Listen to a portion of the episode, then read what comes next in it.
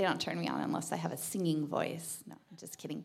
Um, announcements that I have for you. A couple of things. Um, we have, for those of you who don't know, and then maybe those of you that are watching online as well, we have set up a classroom that used to be the place where we would have um, babies care downstairs. We call it the purple room because it has a purple banner above the door of it.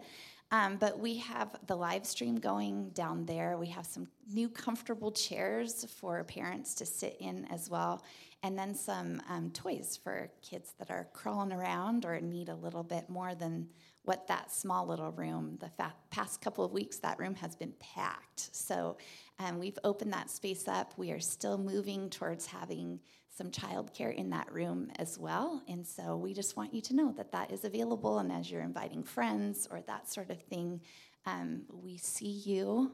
We see you. And um, we just want to serve you as best that we can in the midst of all the transitions that, that are going on as we're back into real life. Um, also, I'm really excited um, because on February 5th, we are going to gather here at 6 o'clock p.m. That's a Sunday evening for Ignite. And for those of you that haven't been, you don't know what that is. Ignite is Brookview's family meeting. And so it is where we get real. We talk about what's going on, how God is moving among us, where we're heading in the future. And we spend some time just praying and worshiping together as well. And so I hope that you will mark your calendar and come and be a part of that.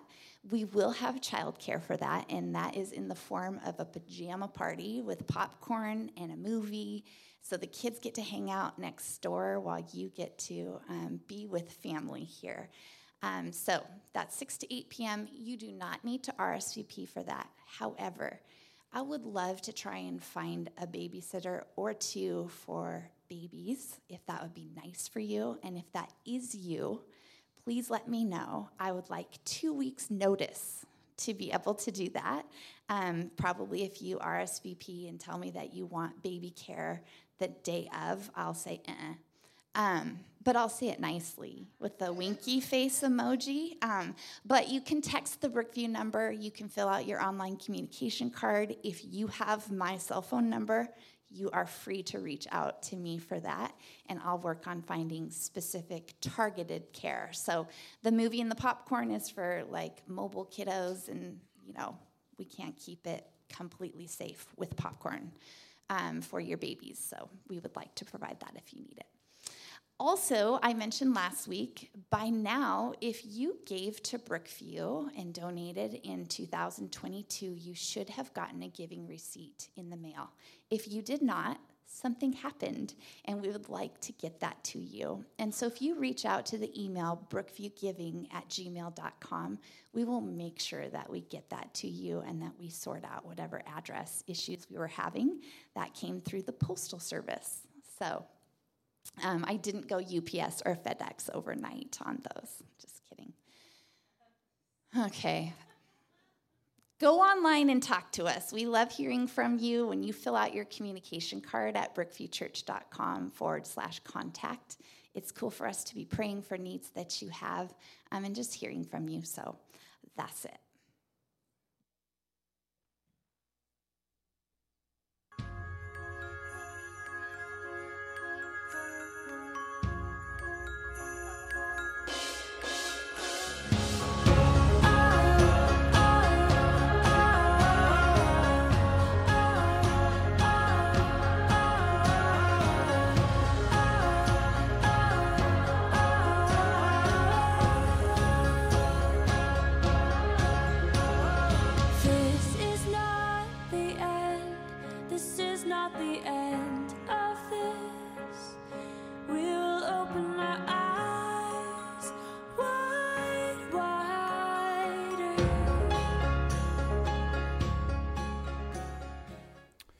First of all, Jen, I don't think she's in here at the moment, but just to clarify.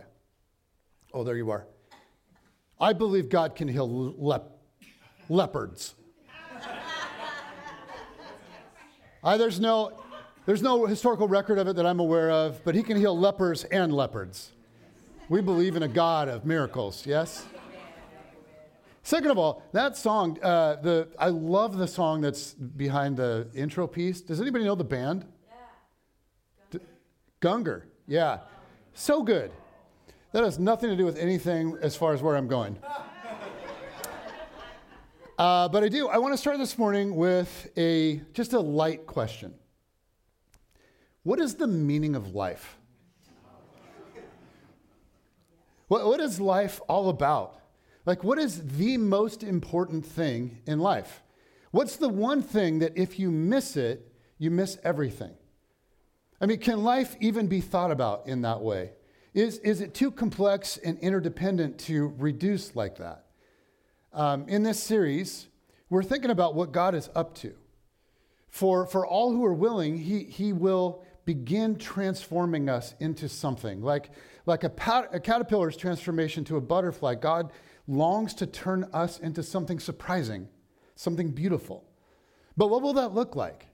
Like, if, if you give yourself to the Father, if you give yourself to Jesus and you say yes, then what sort of you is coming in the future? Well, according to Jesus, the answer is, is all wrapped up in the, in the meaning of life. And according to Jesus, it actually can all be boiled down to one thing. And so, what I want to invite you to do this morning is stand as I read his words over you. Um, and as I read this, try to take in the significance of what he's saying. It's a very famous passage, Matthew 22, verse 34 to 40. And by the way, I always say it's a famous passage, and I've realized everything Jesus said is famous. but I happen to really like this one. Hearing that Jesus had silenced the Sadducees, the Pharisees got together. Dun, dun, dun. One of them, an expert in the law, tested him with this question Teacher, which is the greatest commandment in the law? Jesus replied, Love the Lord your God with all your heart and with all your soul and with all your mind. This is the first and greatest commandment. And the second is like it love your neighbor as yourself. All the law and the prophets hang on these two commandments. Okay, you guys can be seated. Late in the first century BC, a young Gentile, okay, non Jewish God seeker, made a trek across the Mediterranean to visit Israel in order to search out the great rabbis of the day. And he found the, the two most famous in the land, okay, Rabbi Shammai and Rabbi Hillel. And with dramatic flair, he stood on one leg in front of them, okay, and the crowd and he said, I can't even ask the question on one leg, teach me the entire Torah while I stand on one foot. So Rabbi Shammai, angry and offended, chased him off with a stick. But Rabbi Hillel turned to the crowd and said, What is hateful for you, do not do to your neighbor. That is the whole Torah. Everything else is interpretation. Now, that story is found in the Talmud, which is a collection of Jewish writings from around the time of Jesus of Nazareth. And it's a window in time when people were asking questions about the most important commandment in the Torah. And the Torah, uh, sometimes just called the law, is the first five books of the Bible, so Genesis through Deuteronomy. And it contains 613 commandments. That's a lot of commandments. Okay, and on top of that, there was a book of rabbinic teachings called the Mishnah, which contained 1,500 more commandments. So when there are hundreds or even thousands of commands, you start asking the question okay, which one is the most important? And the rabbis would argue back and forth about it. And they said that some commands are, are heavy, meaning they're like weighty, they're important, and others light so secondary or, or less important. But really, the raging debate of the day was simply this What is God's vision for human flourishing? What is God's vision of human flourishing and what is that aligns with reality itself? What is the meaning and the purpose of life? Like, this is the question of the human condition, not just for first century Jewish culture, but for every generation, right? For every culture. And today, I want us to think deeply about the answer of Rabbi Jesus. I want us to look at his response to the question in its original context. And that means, okay, for a few minutes, you guys, we are going to do a, a deep dive. Um, we're going to plunge into some deep waters, like Hebrew words and, and technical stuff. Okay? and then I promise we will come up for air. Okay? Okay. So if we follow Jesus, and this is his answer to the biggest human question, then it's really important that we understand what he's saying, what he is saying, and what he's not saying. Okay, so let's, let's dive into this. First, the context of the conversation, verse 34. Hearing that Jesus had silenced the Sadducees, the Pharisees got together. So the Sadducees and the Pharisees are massively rival political groups. They are not friends, they are adversaries. But they both see Jesus as a threat, and as the saying goes, the enemy of my enemy is my, my friend. So they're working together, attempting to trap Jesus with loaded questions. And it's like they're playing a, a game of theological kung fu with Jesus, and they keep getting their butts kicked. Okay, so they conference up to try a new move, a new punch. So, verse 35 one of them, an expert in the law, tested him with this question Teacher, which is the greatest commandment in the law, okay, or in the Torah? So the Pharisees, they send in a legal expert, like one of the best, the best of the best, whose job was to interpret every nook and cranny of the Torah. Now, in the modern day, this would be like an elite lawyer. You know, somebody that's been practicing for years and is the best of the best and graduated from Harvard or Yale law or whatever. Um, we, now, for us, we separate state and religion, so it's hard to envision uh, an attorney being a religious person, but in Jesus' world, there was no such separation. So this expert lawyer comes to test Jesus. And that word can also be translated to trap or to trip up, meaning he's not coming with humility and openness and curiosity. He's coming with his mind already made up and he's hostile to Jesus. He's hoping that Jesus will slip up and say something to condemn himself. Verse 37 Jesus replied, Love the Lord your God with all your heart and with all your soul and with all your mind. Now, notice there are double quotations here. Jesus' answer is a quote.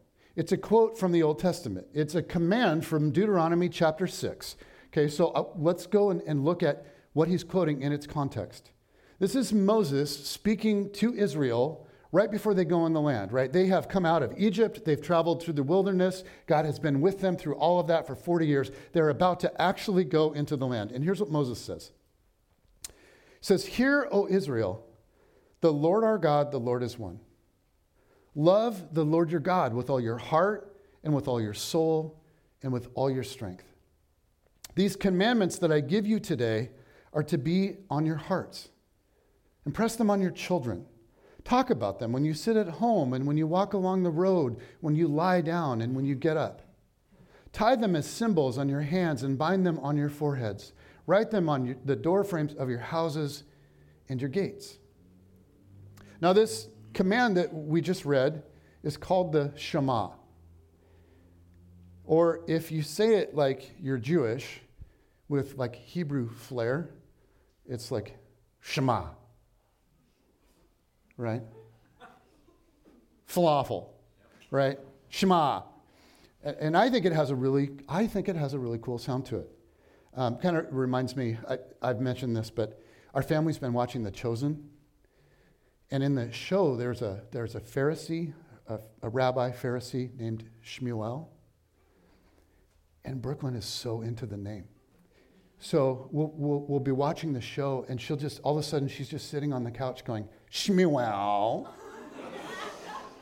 and it's like Jesus is teaching something really important. You know, it's like the Sermon on the Mount, and we're getting to the apex, and I look over, and Brooklyn's just going, Shmuel.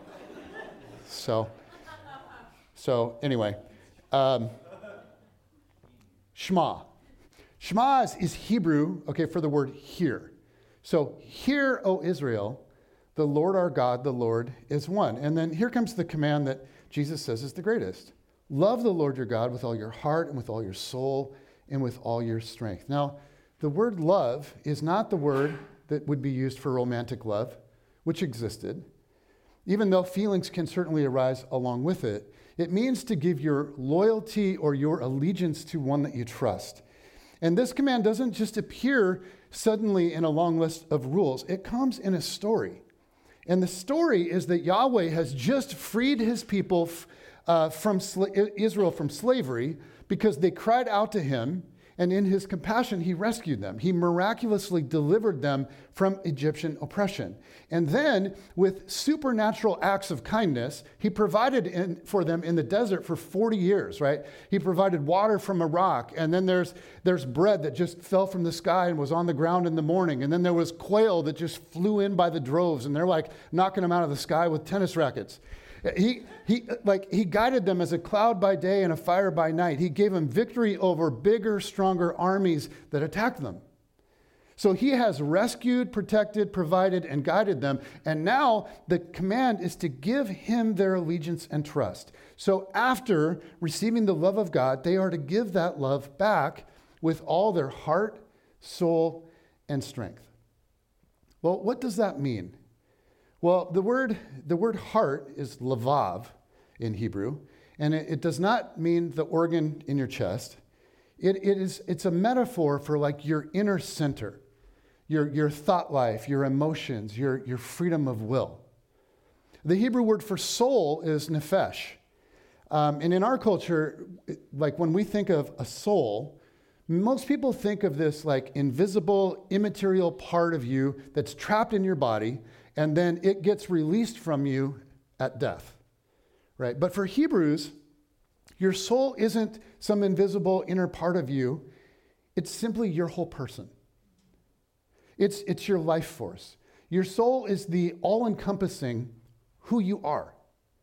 So in Hebrew thinking, you, you don't have a soul, you are a soul. Your, your soul isn't a part of you, it's, it's all of you.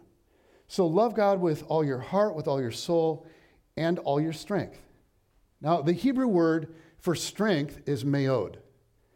And it doesn't mean how much you can like bench press or leg press, which is good because in my case, leg press, I got bird legs. So that would not be good. So your strength is not physical, it's your strength is the totality of all your capacity. Meod will, will sometimes be translated as wealth. Love God with all your money, all that you have. Some scholars suggest meod is best translated as your influence. Love God with all your influence. So, loving God with all your strength is like saying, God, God, here's everything. Here's my career. Here's my education. Here's whatever platform I have. Here's all the relationships that I have. Here's whatever network, networking capacity I have. Here's whatever gifting or talent I have or favor with other people that I have. God, here's my meod. I give you all my strength. Also, um, just to point out, when, when Moses says to love God with all your heart, soul, and strength, we live in the West and we're like, oh, let's get real technical with that. He isn't trying to divide a human being into three distinct compartments. Okay, this is not a scientific work of anthropology, it's, it's Hebrew poetry. It's simply a Hebrew way of saying, love God with all that you are. Okay, so don't, don't get all technical on this.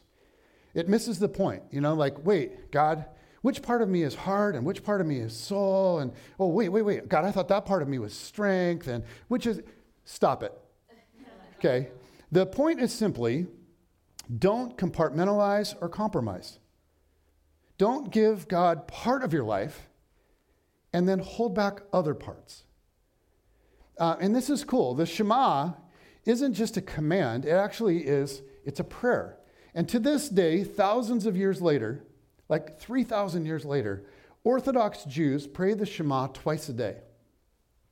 It's this whole life orientation toward uh, a life of, of love and trust and yielding to the love of God. So, okay, back to Jesus. He quotes Moses, and then he says, This is the first and greatest commandment. And then he says, And the second is like it.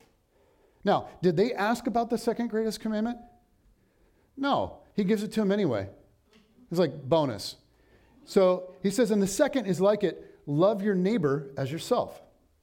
And again, Notice the quotations. Jesus is quoting the Old Testament, this time Leviticus chapter 19. So again, let's go to the original quote and context. Jesus quotes Leviticus 19, but I want to I want to back up a little bit. He starts in verse 18. I want to back up a little bit and just read this command as it comes in its context. And notice as I read through this, notice the kinds of stuff that God cares about in this passage. Okay, so let's start with verse 13 and make our way to verse 18. Do not defraud or rob your neighbor. Do not hold back the wages of a hired worker overnight. Do not curse the deaf or put a stumbling block in front of the blind, but fear your God. I am the Lord. Do not pervert justice. Do not show partiality to the poor or favoritism to the great, but judge your neighbor fairly. Do not go about spreading slander among your people. Do not do anything that endangers your neighbor's life. I am the Lord. Do not hate a fellow Israelite in your heart. Rebuke your neighbor frankly so you will not share in their guilt. Do not seek revenge or bear a grudge against anyone among your people, but, and here comes the command, but love your neighbor as yourself. I am the Lord. Now, notice in context what that command is all about. I mean, first of all, you guys, it's about justice. It's about how we treat those that are weaker or needier or below us somewhere on the social hierarchy. We are to treat them with love and respect and dignity. But before some of you, like social justice warriors, go, go, go ape and just get all hyped, this is also about how we treat our enemies. Like, did you catch that? So that would include those on the wrong side of issues that we are really passionate about. Or to bring it closer to home, those who hurt us or gossip about us or limit our opportunities or degrade us in some way or take from us or reject us or mock us or wound us. We are commanded to love them, our neighbor, as ourselves. Now, we are not told to love our neighbor instead of ourselves. This is not saying, go be a doormat. We are, to, we are to love our neighbor not instead of ourselves, but as ourselves. So we are to treat our neighbor with the same love and respect as we treat ourselves friend or enemy, rich or poor, same side of our issue or different side.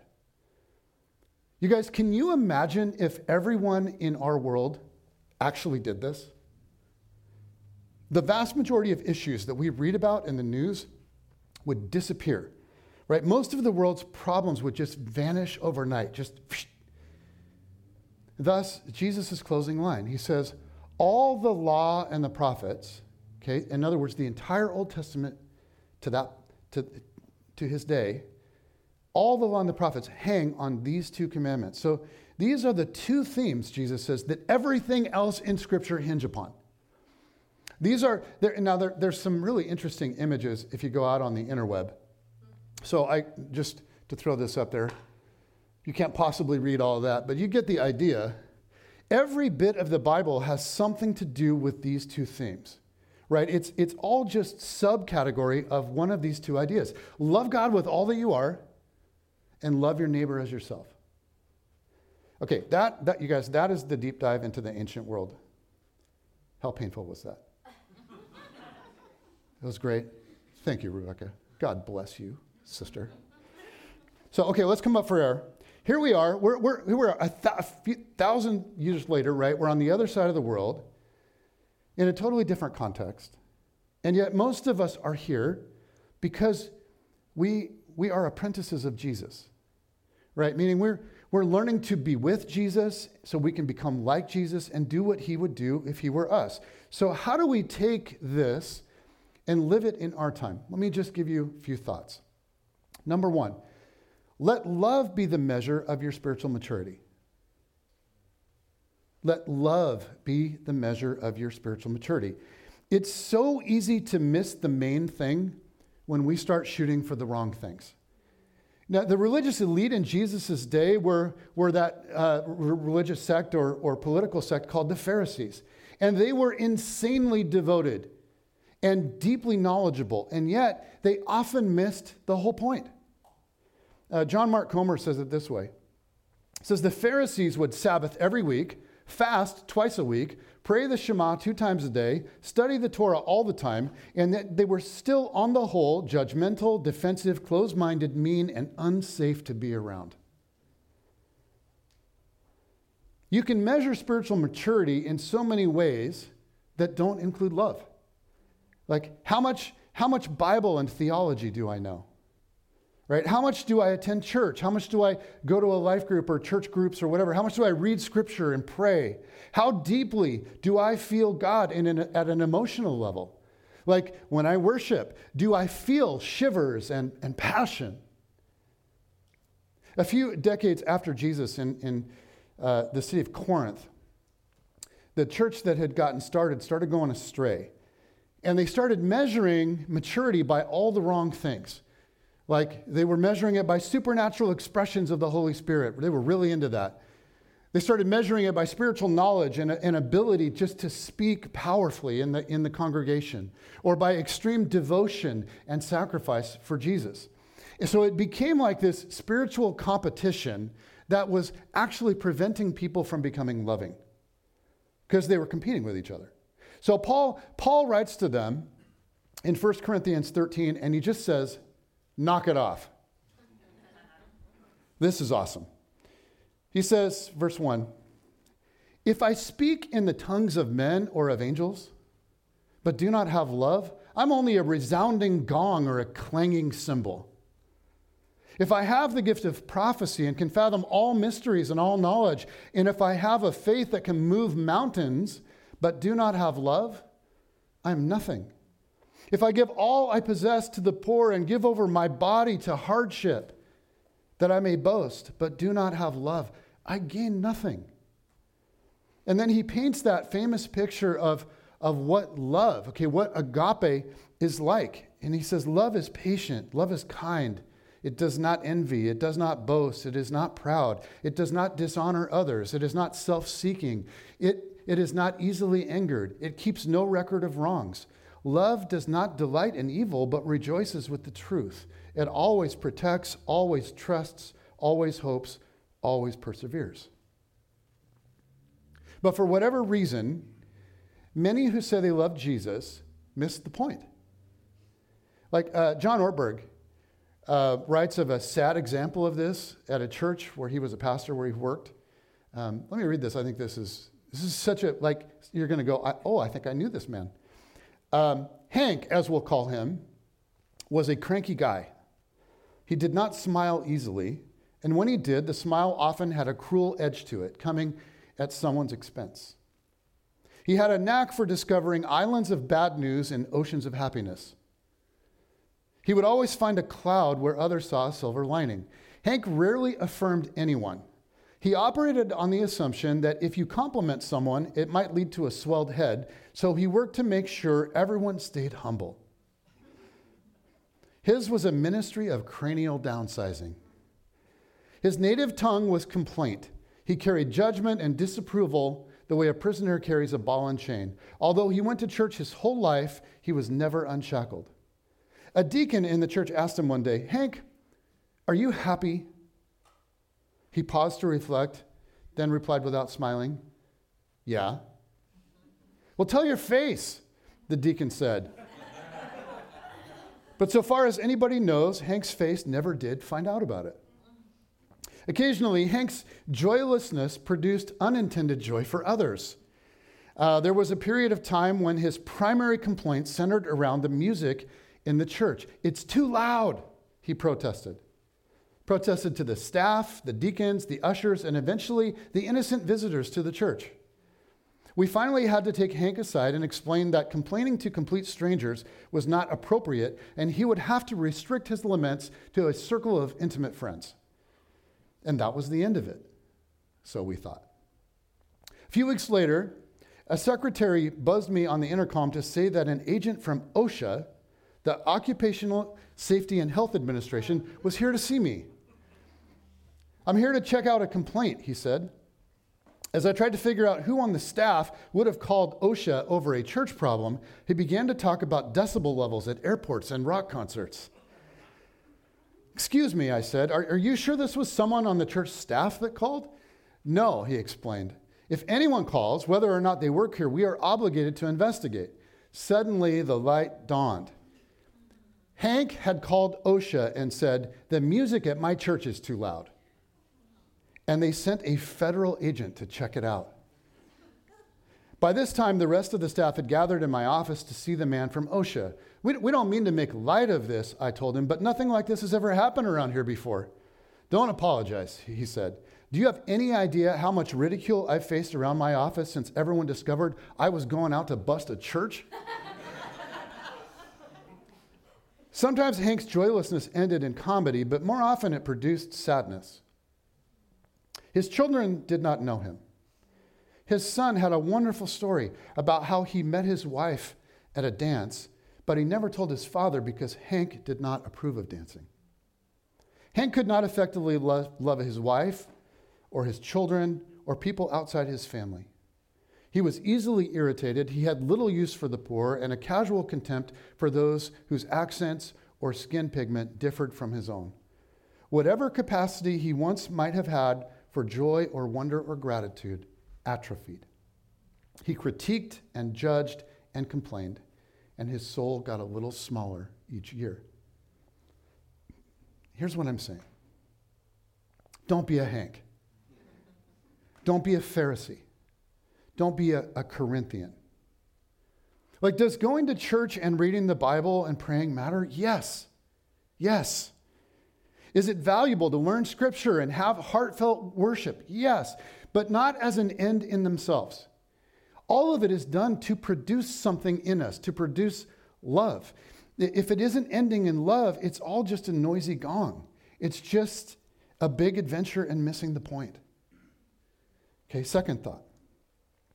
We need to make sure, number two, that we, we define love as agape.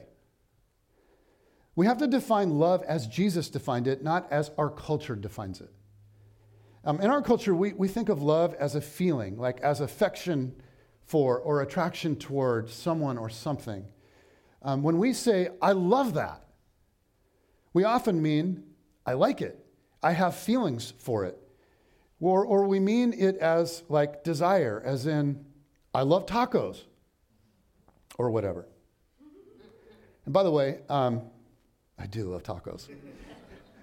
You guys, you, anybody know our favorite place to go after church? Azteca?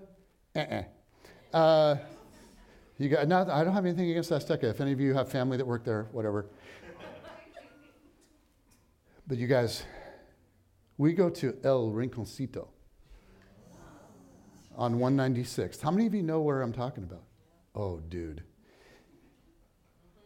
It's right by the convention center. They got tacos and sopes, and you guys, it's so good. It's just like authentic street style. And they have the, now they have a now they're just not in COVID. They have a little salsa bar, right? So when I say I love tacos, what I mean is I want to consume them.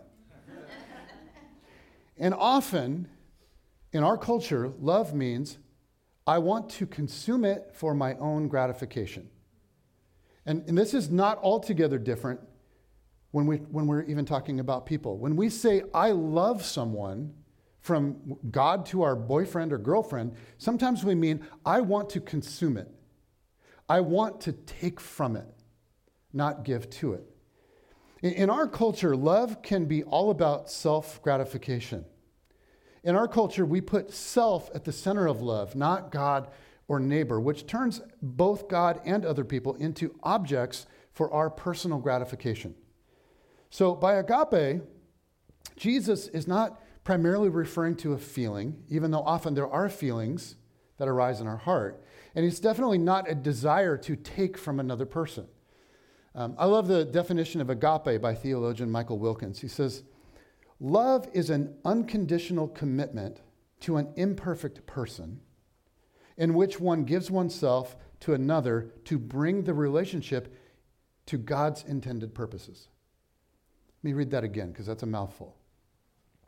Love is an unconditional commitment to an imperfect person in which one gives oneself to another to bring the relationship to God's intended purposes. And this is why loving God with all our heart, soul, and mind matters so much.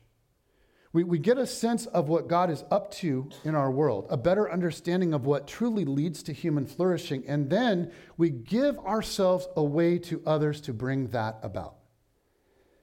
We don't take from them, we give to them. To love another means we will their good and we're willing to sacrifice for it. Like, sacrifice what? Sacrifice anything. Like money, time, energy, comfort. Uh, it's assessing the relationship and sincerely asking, what does this person need to flourish? And the reality is, the answer to that may not be what you want to do at all. Uh, it may require doing hard things, things like rebuking or correcting or calling them out. Right? This is all a part of agape. When Jesus said to Peter, Get behind me, Satan, that was agape. Why? Because Peter was headed in completely the wrong direction. When Jesus said to the woman caught in adultery, Neither do I condemn you, now go and sin no more. That was agape.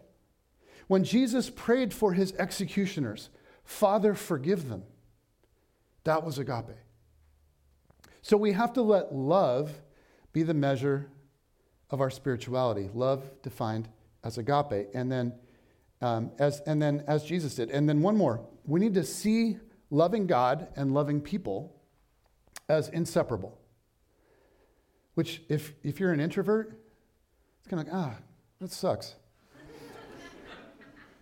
I kind of like going off and listening to worship music and reading my Bible. People.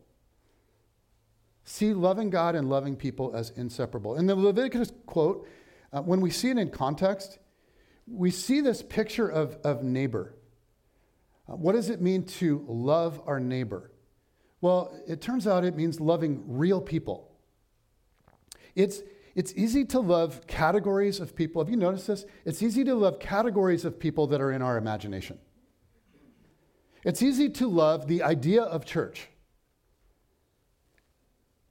Right? And then you sit next to somebody at church and you start talking to them and you're like, they're weird right? Or they're judgmental, or, okay, it's easy to love the idea of church. It's easy to love the idea of a spouse. It's easy to love the idea of a life group. It's much harder to love your actual neighbor, people in your real life, people you are in relational proximity to, and not always by choice. People who are different from you, people who sin against you, who hurt you, who frustrate you, who annoy you. It's one thing to love your dreamed up neighbor, like some fictional person. It's a whole other thing to love like your neighbor neighbor. People in Jesus' world, um, they were not transient like we are in our world. So most people lived in the same place with the same people their entire life. So they were not able to self select like a really cool neighborhood with cool people that were in their same demographic, with their same interests, and like the same IPAs. Most people were born and they lived and they died in the same small village. And now, in our culture, because of transience and all sorts of other factors, many of our relationships are, are so highly transactional. Like relationships of choice that we choose based on our gratification. Okay, I like this person because I feel they move my life goals forward, so let's spend more time together. Now, that's not all bad, that's not, not at all. But if we only allow relationships into our lives that are self selected, it impedes our ability to become people of agape. True agape loves its neighbor, whoever that neighbor happens to be. Now, to become a person of, of that kind of love, like a deep kind of love, our culture would say that we must first love ourselves. And there's more than a little truth to that, particularly if you grew up in a family that lacked an abundant or even adequate supply of love and affection. But I, th- I think an even better strategy than saying, first you must love yourself, is to say, first, we must let God love us. In the deepest places of our woundedness and in the hidden places of our inner wickedness, we must let Him take up space, take up residence there, in the most bent, broken places, and love us from the inside out and transform us into people who radiate the love of God. Like, remember, the, the Shema assumes the love of God. The people that it commands to love God, they have already been very well loved by God. It's, it's the same order as in the, in the New Testament. I think of 1 John. John, first, John writes, We love him because he first what? Because he first loved us. There's an order to this. And, to, and to the degree to which we live in the love of God every day, to, that, to the degree that we experience that love by the Spirit through prayer and community all around us, and we bask in it and we just let it seep into the marrow of our bones, is the degree to which we will radiate that love to others. Okay, so back to our question What is the meaning of life? Well, according to Jesus, it's really simple love God with all you are and love your neighbor as yourself. It's that simple and it's that beautiful. And you guys, it is really stinking hard to do. So I just want to close with three really random, not connected thoughts about this. Um, and the first one is, is like the great criticism of Christianity. Like, if, if the heart of what it means to follow Jesus is love, this is what people are asking all over. Why has Christianity done so much evil? And, and we can all think of atrocious things that have been done in the name of Jesus. Maybe you think about the Crusades in the Middle Ages, right? Christians with swords taking land in the name of Jesus, slaughtering thousands in a convert or die crusade. Or I think of how European colonist missionaries treated indigenous peoples right? Like what was done all over North America and South America in Jesus' name. I think of Christian landowners using the Bible to defend slavery. I think of Christian men and their brutal oppression in so many times and places of women. I think of the witch trials that were like common practices, right, in colonial times, the murder of innocent women by the church in the name of Jesus. I think of multitudes of innocent children molested by priests and then church structures conspiring to cover it all up. I mean, I just I think of, of the many, many churches that lack grace and lack love, and I think of the countless hurting, uh, broken people that are cast away from their church in some of their greatest times of need because they're going through a divorce or because there's, a, there's an unplanned pregnancy or, or you fill in the blank. Like the atrocious things done in Jesus' name are innumerable. So, so people are like, well, so that doesn't that then invalidate Christianity? Doesn't it invalidate Jesus? And I will tell you that for me, it, it doesn't at all. And here's why none of that stuff is Jesus or the way of Jesus. The human capacity for evil is astounding. Human beings are selfish by nature right? We, that we hunger for power, hunger for wealth, hunger for glory, and throughout human history have used anything we can to pursue those things, and that includes religions of many kinds. So this doesn't make the life or the teaching of Jesus invalid. It just displays the capacity of human beings for wickedness. A Christianity not based on agape isn't the way of Jesus at all. Jesus isn't the problem. His way isn't the problem. Manipulation of religion for selfish pursuits, that's the problem. Okay, but then, so we can get really angry about all those wicked people who don't represent our faith very well out there. But it, it leads to you and me. We have to have a little humility. Do you ever use Jesus for selfish pursuits? Do I ever use Jesus in a manipulative attempt to gain something? I mean, how often is my love of Jesus really just a selfish pursuit? Love God with all that you are and love your neighbor as yourself. You guys, if I'm honest, this is not always my primary motivation. Some of you are like, it's not? I'm out of this church. It's not. Am I, am I growing toward this? Surely. Do I have thousands of miles to go? Surely. And so that, that leads to my second thought. Love lived is kind of scary for me. Because agape is at the center of all that it is to follow Jesus, because it's so easy to make Christianity about something else. Our two word mission statement at Brookview, right, is love lived. Our ultimate mission isn't to know the Bible or have perfect theology. That stuff matters. We want to get that as right as we can. But it is not the ultimate measure.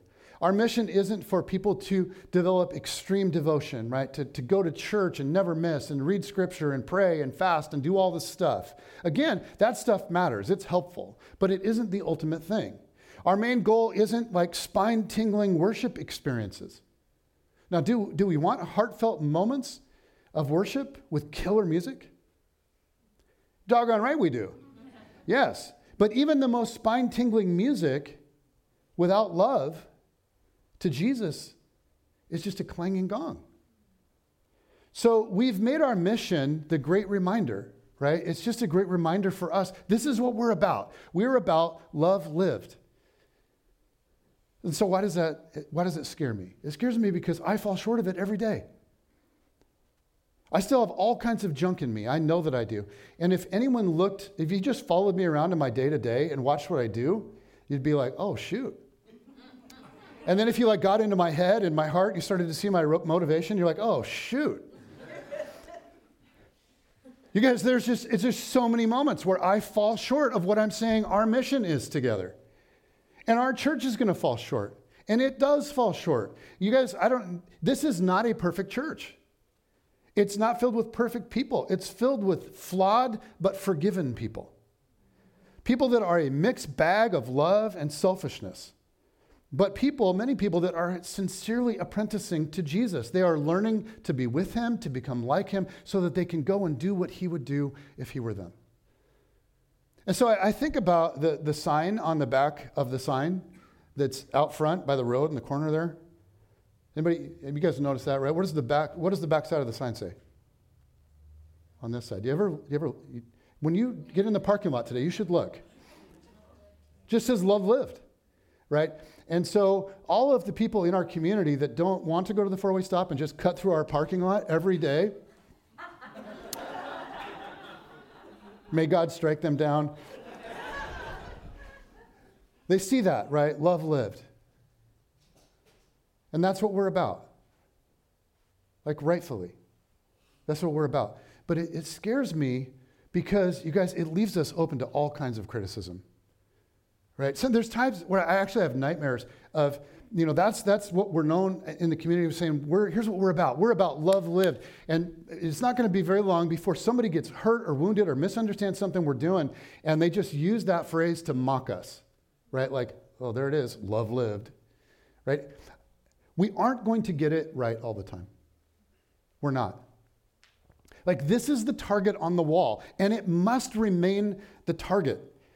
Any other target is a distraction to the way of Jesus. Yet, we will surely fall short. We will not hit the bullseye most of the time.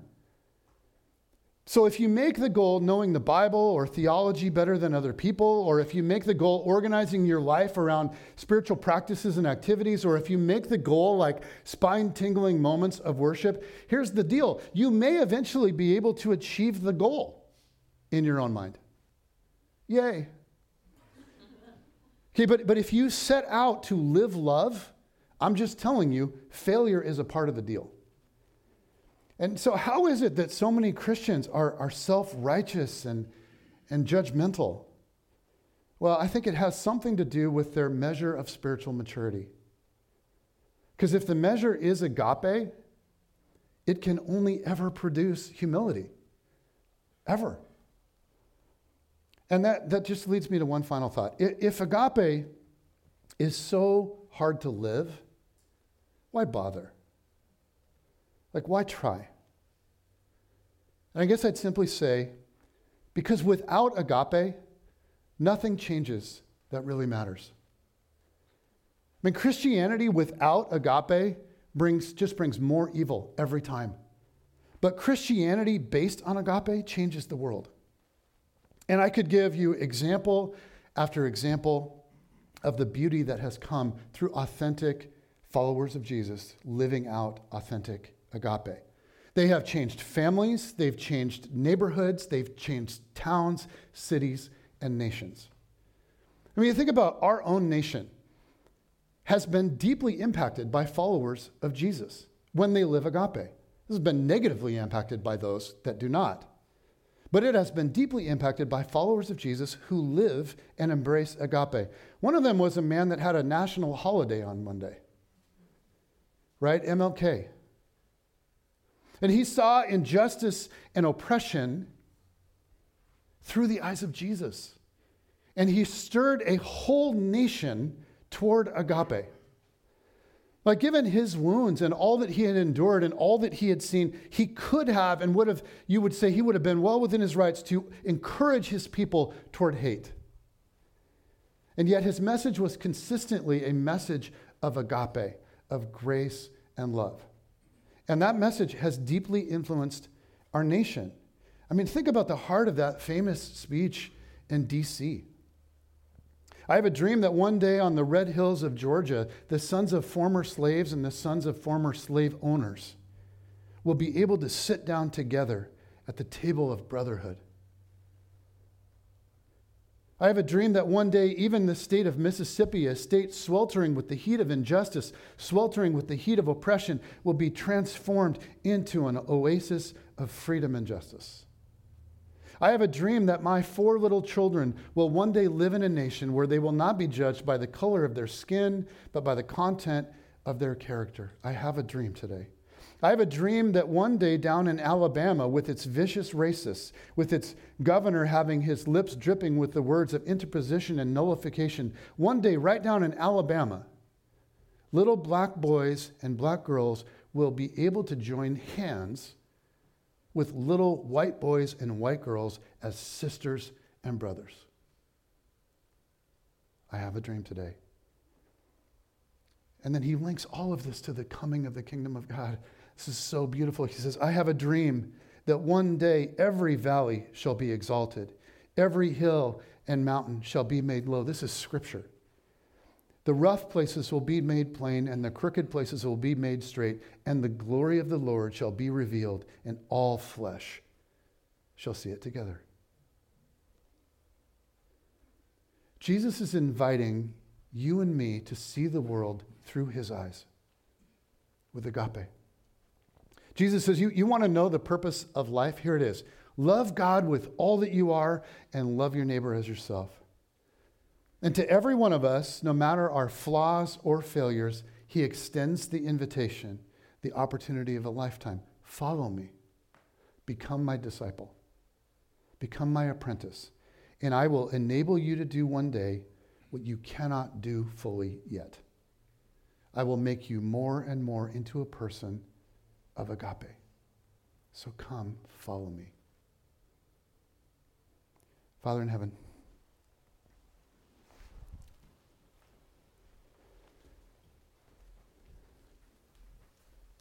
Our world needs this. Our world cries out for it day after day after day after day. And Jesus is our picture of what agape looks like. Jesus is the picture, Jesus is the model. And so, Father, would you help us to humble ourselves and to learn from the rabbi? The purpose of life. To love you, Father, with all that we are, and to learn to love our neighbor as ourselves. Amen.